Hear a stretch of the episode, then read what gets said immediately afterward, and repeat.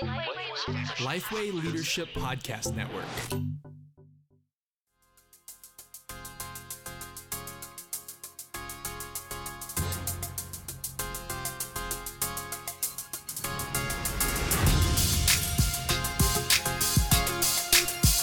Hello, and welcome to this episode of Making Disciples with Robby Gallaty, a resource to equip and encourage leaders to make disciples who make disciple makers.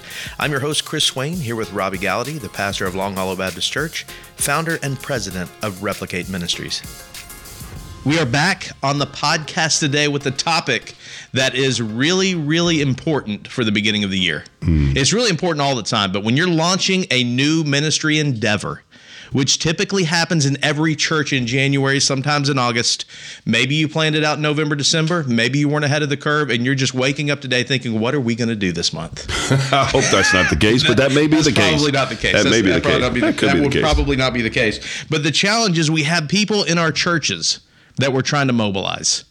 And people have said, man, it's January. I want to get back on track. I want to go to church more consistently. I want to eat better. I want to work out. I want to uh, be more successful at my job. I want to spend more time with the family, less time on my phone. Less time eating And, donuts. and it lasts at least till February. So how do we capitalize now in the month of January on that type of commitment? Yes. And help our people to maybe sustain it a little bit longer than the month. yeah. What do we do? Okay, well, I think we, we're picking up on what we talked about last time. And if you haven't lis- listened to the last podcast, you need to go listen to it about how we live in a different culture today. A third, the, you, you The third the culture. third culture. So briefly, just summarize that again. Yeah. So the first culture is basically a pre-Christian culture, uh, influenced by Greek uh, Hellenistic mindset, Romanism. Basically, multiple gods. The world's falling apart. You're a product of your fate. Everybody lives in fear. You worship these false gods. Sounds like a real fun time. Yeah, polytheism, right? Basically, it's the world before Christianity. Okay, but then what happened was we live, we moved to a second culture, particularly in America, where we lived in a culture believing in monotheism, one God.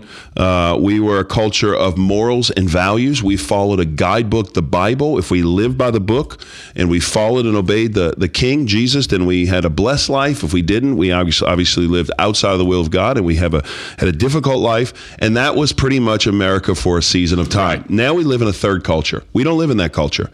And the reason we have to understand the culture is we have to evangelize differently. We have to uh, we have to disciple differently. Right. The third culture is this idea where it's all about me. We don't live under the authority of, of a ruler or or or a, a one God. I'm the center and the epicenter of the universe, right? It's all about me. It's my time, it's my future, it's my success, it's what I want. I want it now and I want it my way. Okay? And some of this information you're getting is out of a book you've read recently that we've Yes. told people numerous times to get. By the way, Pastor did not write this book. Disappearing Church, right? Yeah. This book is called The Disappearing, the Disappearing Church. Church, Yeah, we right. talked about this last time. The Disappearing Church. And basically, what this guy, what the premise of this book is, is we are still trying to reach people in a culture that's very different than the one of the tactics that were created to reach that culture. Okay. We're still using the tactics, but we're living in a different culture. Yeah, okay. Here's the thing. No offense. Does door to door evangelism work? Yeah, it still works sometimes.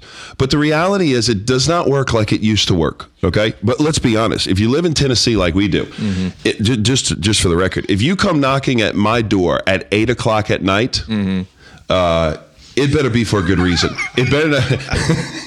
But wouldn't they just say, "Isn't your eternity a good reason, Pastor"? Well, eternity is a good reason, but but but maybe not my house, but some houses right, you're going to get met with a shotgun at the door, uh, eight o'clock at night, That's and a dog barking at you. Okay, so the, you you, you take your life in your own hands today when you do door to door evangelism. Okay, but the reality is we live in a culture that's individualistic and about me. And here's what this culture is dying for: they're dying for integrity and they're dying for genuineness. Hmm. They are looking for people who live what they say Authenticity. authenticity that's a better way for it okay Mm-hmm. and we talked about this last program and i just kind of capitalized but we, we live in a culture our kids today live in a killer app culture Hmm. they want this new great app to fix all their problems Hmm. right so my, my son rick uh, if he's bored he downloads an app immediately right Boredom gone. boredom gone Temporarily. if i can't sleep i download an app that plays music for me.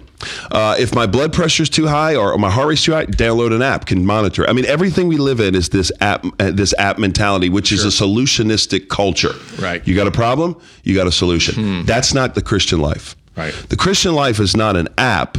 it's a pathway. It's a process, okay?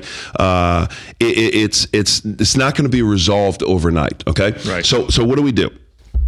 What I think the problem in our culture today is we're seeing all of these things fall apart and we're forgetting one key principle that Jesus modeled for us. Okay, read a quote from a guy, uh, a rabbi years ago, came to America, 2013. Okay, this is 2013 now.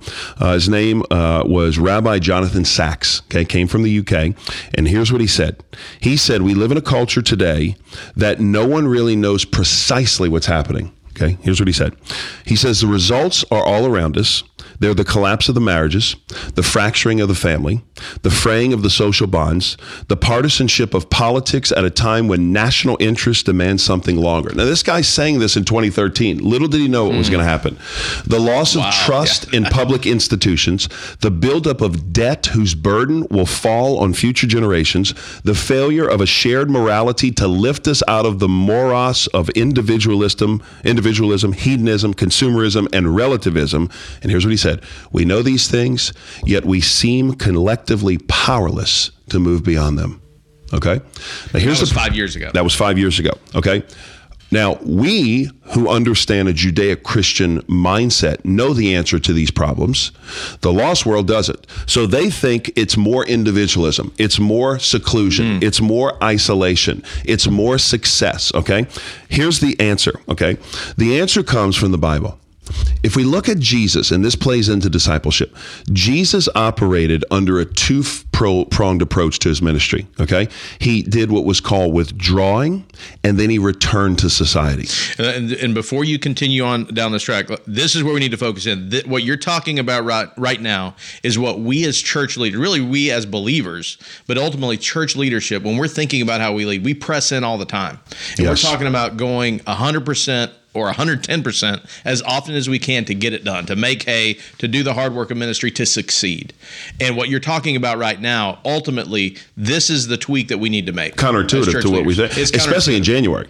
Because January we're all we're all on the That's ground. Exactly right. All hands on deck. So I, want you to keep describing, but I just wanted to, to kind of throw out this disclaimer. This right here, what you're talking about, is the action step that we need to take yeah. as leaders. And it's counterintuitive, okay? Because here's the reality: we don't think this way we think work, work, work, and then if you're off, and normally in the pastoral ministry, you're never off, right? Because you, know, you got ultimately you're never off. ultimately, you're never off, always on.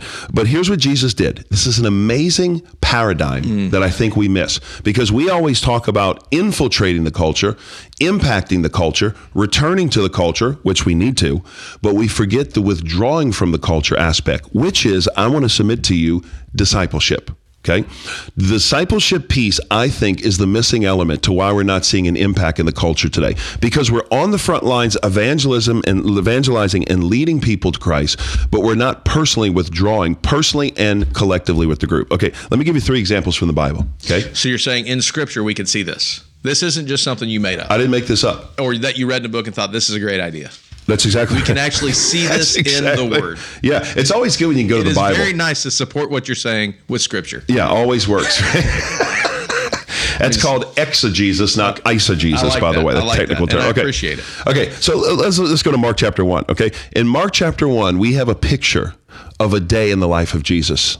Very busy day, by the way. Okay, Jesus preaches on a Sunday, on a not Sunday, on a Saturday. Okay, would have been Sunday, but on a Saturday in Capernaum. He's in Capernaum. He spends most of his time in Capernaum. Mark chapter 1, verse 21.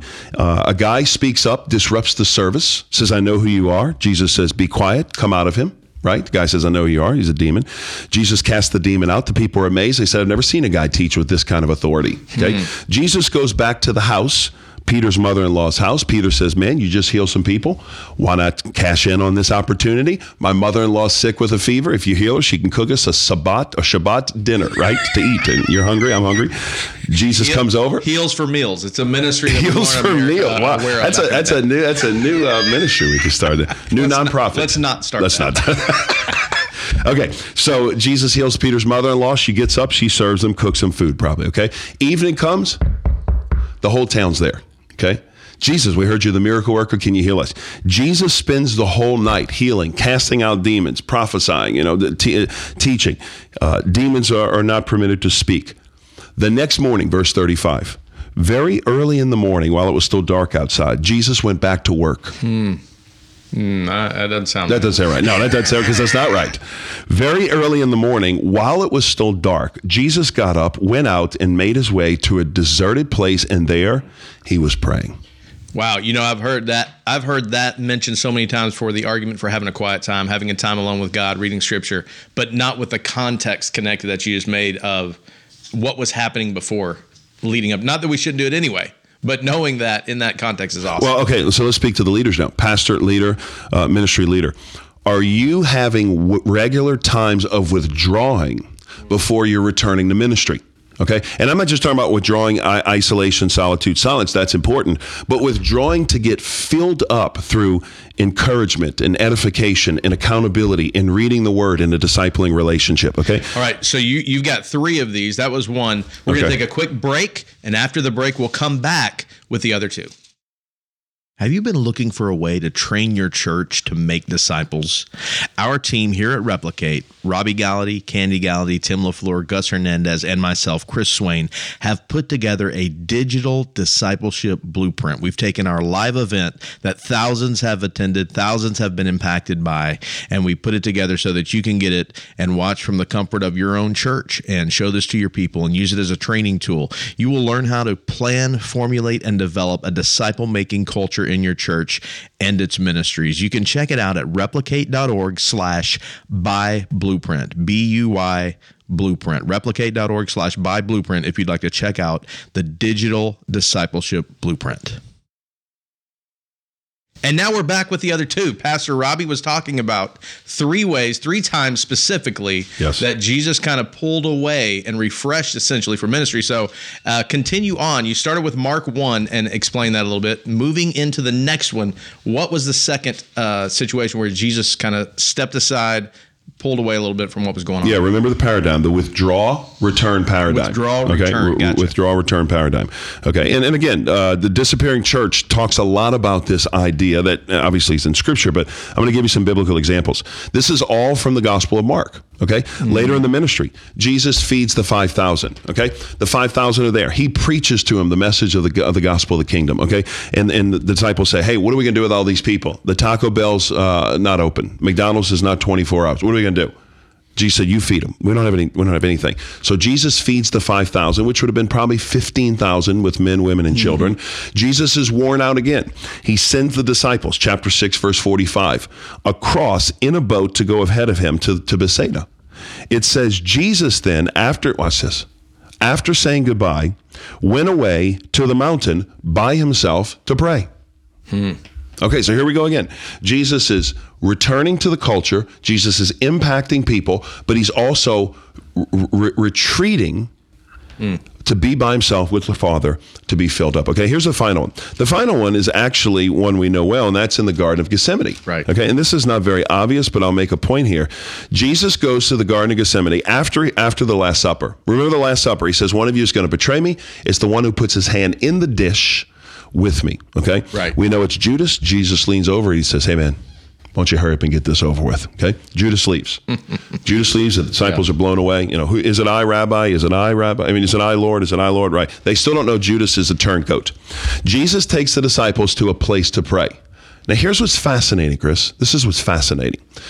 Does Jesus tell Judas and the disciples up to this point, after the meal, boys, we're going to the Garden of Gethsemane to pray? Does he ever say that? No. Never. Isn't it fascinating that Judas leaves? And if you know the direction of where the Last Supper meal would have been, if you go to Israel, we just were there in November. If you move from there to the Garden of Gethsemane, it's a little bit of a walk. Okay, it's not easy. You got to go down into a valley, back up to a mountain. it take? Uh, it'll take you a couple minutes with people that it's the Passover. So there's tons of people in town. Mm-hmm. It'll probably take you 20 minutes for the walk. Okay. 15, 20 minutes maybe to make this walk from the upper room, maybe 25 minutes. Okay. It's not an easy walk.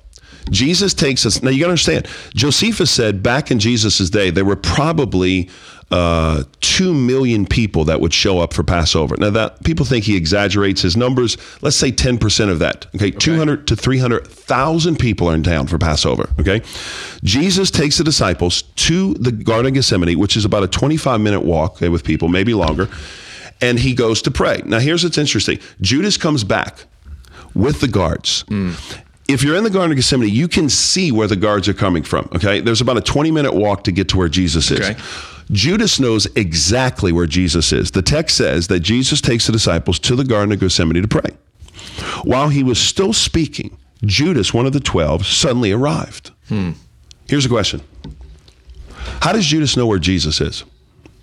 Jesus didn't tell him. Hmm. That's that's a great. How do you know where. Jesus is? Here's how I think, okay? It doesn't say in the text. Here's how I think. Jesus went to the Garden of Gethsemane as a regular routine and a habit of his life. Hmm. Jesus had a regular place he departed to to get alone with the Father. It was a part of the routine of his life that Yeah. Judas knew that if I'm going to go anywhere to find Jesus He's at a tough probably gonna watch this at a tough time in his life, it's going to be at the Garden of Gethsemane. Yeah. I wonder if that could be said about us. When times get tough, do we have a regular place, a regular routine of our life where Yeah. we withdraw before we return? And I believe that's one of the reasons, and this is what we've said before discipleship is not just good for the people you invest in. Yes, it's good for that. But discipleship, listen, brother, pastor, leader, listen to me, women's director, men's director, this is good for your own soul.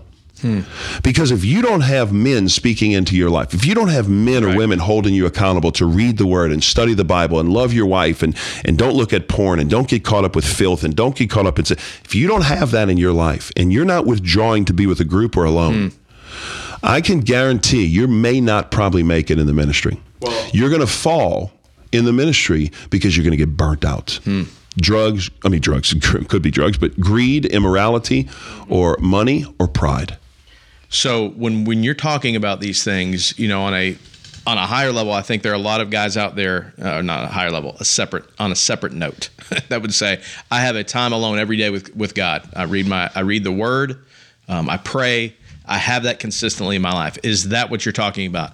I think you're talking about something a little bit more. When you Yeah. say it ties into this discipleship group idea. Yeah. And and again, all of what we're talking about today, we're trying to talk about how to get our people mobilized to do ministry. How we're launching at this time of the year generally beginning of the year new new efforts new ministries implementing new processes really wanting to quote unquote ramp things up launch things kick things off.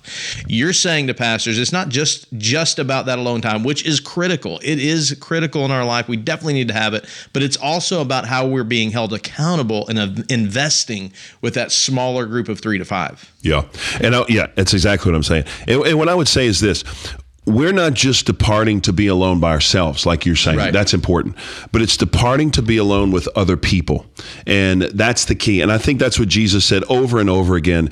And, and the reality is this: this is why this is so important. It flies in the face of what we talked about earlier. This individualistic, selfish. Uh, I can do it by myself mentality. Because here's the deal when you depart from the culture to be alone with God and spend time in the Word and spend time in prayer, you're saying without saying anything, it's not about me. Hmm. See, people that don't depart to be with God, people that don't read the Bible, people, people that are not dependent upon the Holy Spirit, are saying to God without saying anything, I don't need you. I can do this thing by myself. Hmm. But the fact that you are having this regular rhythm and routine of departure Right. with yourself and the Lord, obviously, but with a group, you're, you're actually going against the grain of the culture, which says you can do it alone. That's why discipleship is so important.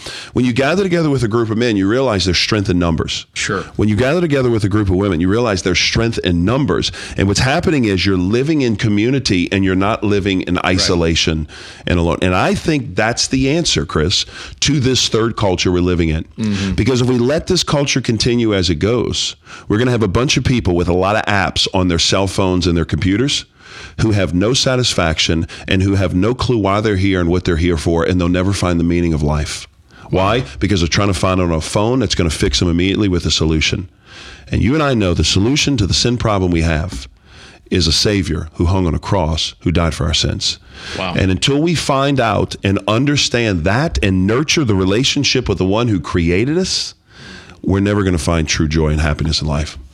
That's strong. I, I, as we wrap up today, I do want to remind you that we are part of the Lifeway Leadership Podcast Network. Say that three times real fast. In the Lifeway Leadership Podcast Network, we partner with other podcasts who have kind of like minded focus on wanting to equip the church to make the church healthy, to help equip churches to do ministry effectively. And this week, we want to give a shout out to our friends at The One Thing Podcast, a podcast from our Aussie friends. Yes. From down under. We're talking about Scott Aussie Sanders. or Aussie? And Aussie. Did I say Aussie? No, no. I thought I said Aussie. No, you said Aussie. Um, are there some Aussie You said it sassy. there, It though? was sassy the way you said it. But keep going. I don't know if they're sassy, but they probably are if they're Australian. If they're Australian. Scott Sanders and Derek Hanna will explore different crucial ministry topics. And the best thing about this podcast, in my opinion, is that it is a very short podcast. Really? That is one of the selling points. If you don't have much time, but you need a leadership nugget, whatever that is, you can pick it up from these guys at the One Thing Podcast. Check it out wherever you download your podcasts and uh, give them a listen. They have an accent that you just can't not listen to. That's true. I mean, they could just be reading the phone book. They go, sound this smart. is strong sound theology. Probably not. Just kidding there. Moving on and finishing up, we have just released our discipleship blueprint digitally. You can go to the website at buy blueprint, replicate.org slash buy blueprint Yes. and get a digital copy. And the reason that's so important as we talk about discipleship groups, as we talk about a discipleship pathway, as you look at it at equipping your people and effectively teaching and training them, instead of having to come to an event or go to an event, maybe financially it's not something that you can make happen. You could get this digital version, download it, show your people, show your staff, learn, use it repeatedly in a training environment each year, even maybe more than once a year to show them how discipleship groups can effectively uh, work in your church and how they can start and sustain discipleship. Thank you for joining us for this episode of Making Disciples with Robby Gallaty. If you don't mind, take a moment to subscribe and share the podcast. You can find out more about disciple making, resources related to disciple making, and our customized training on our website at replicate.org.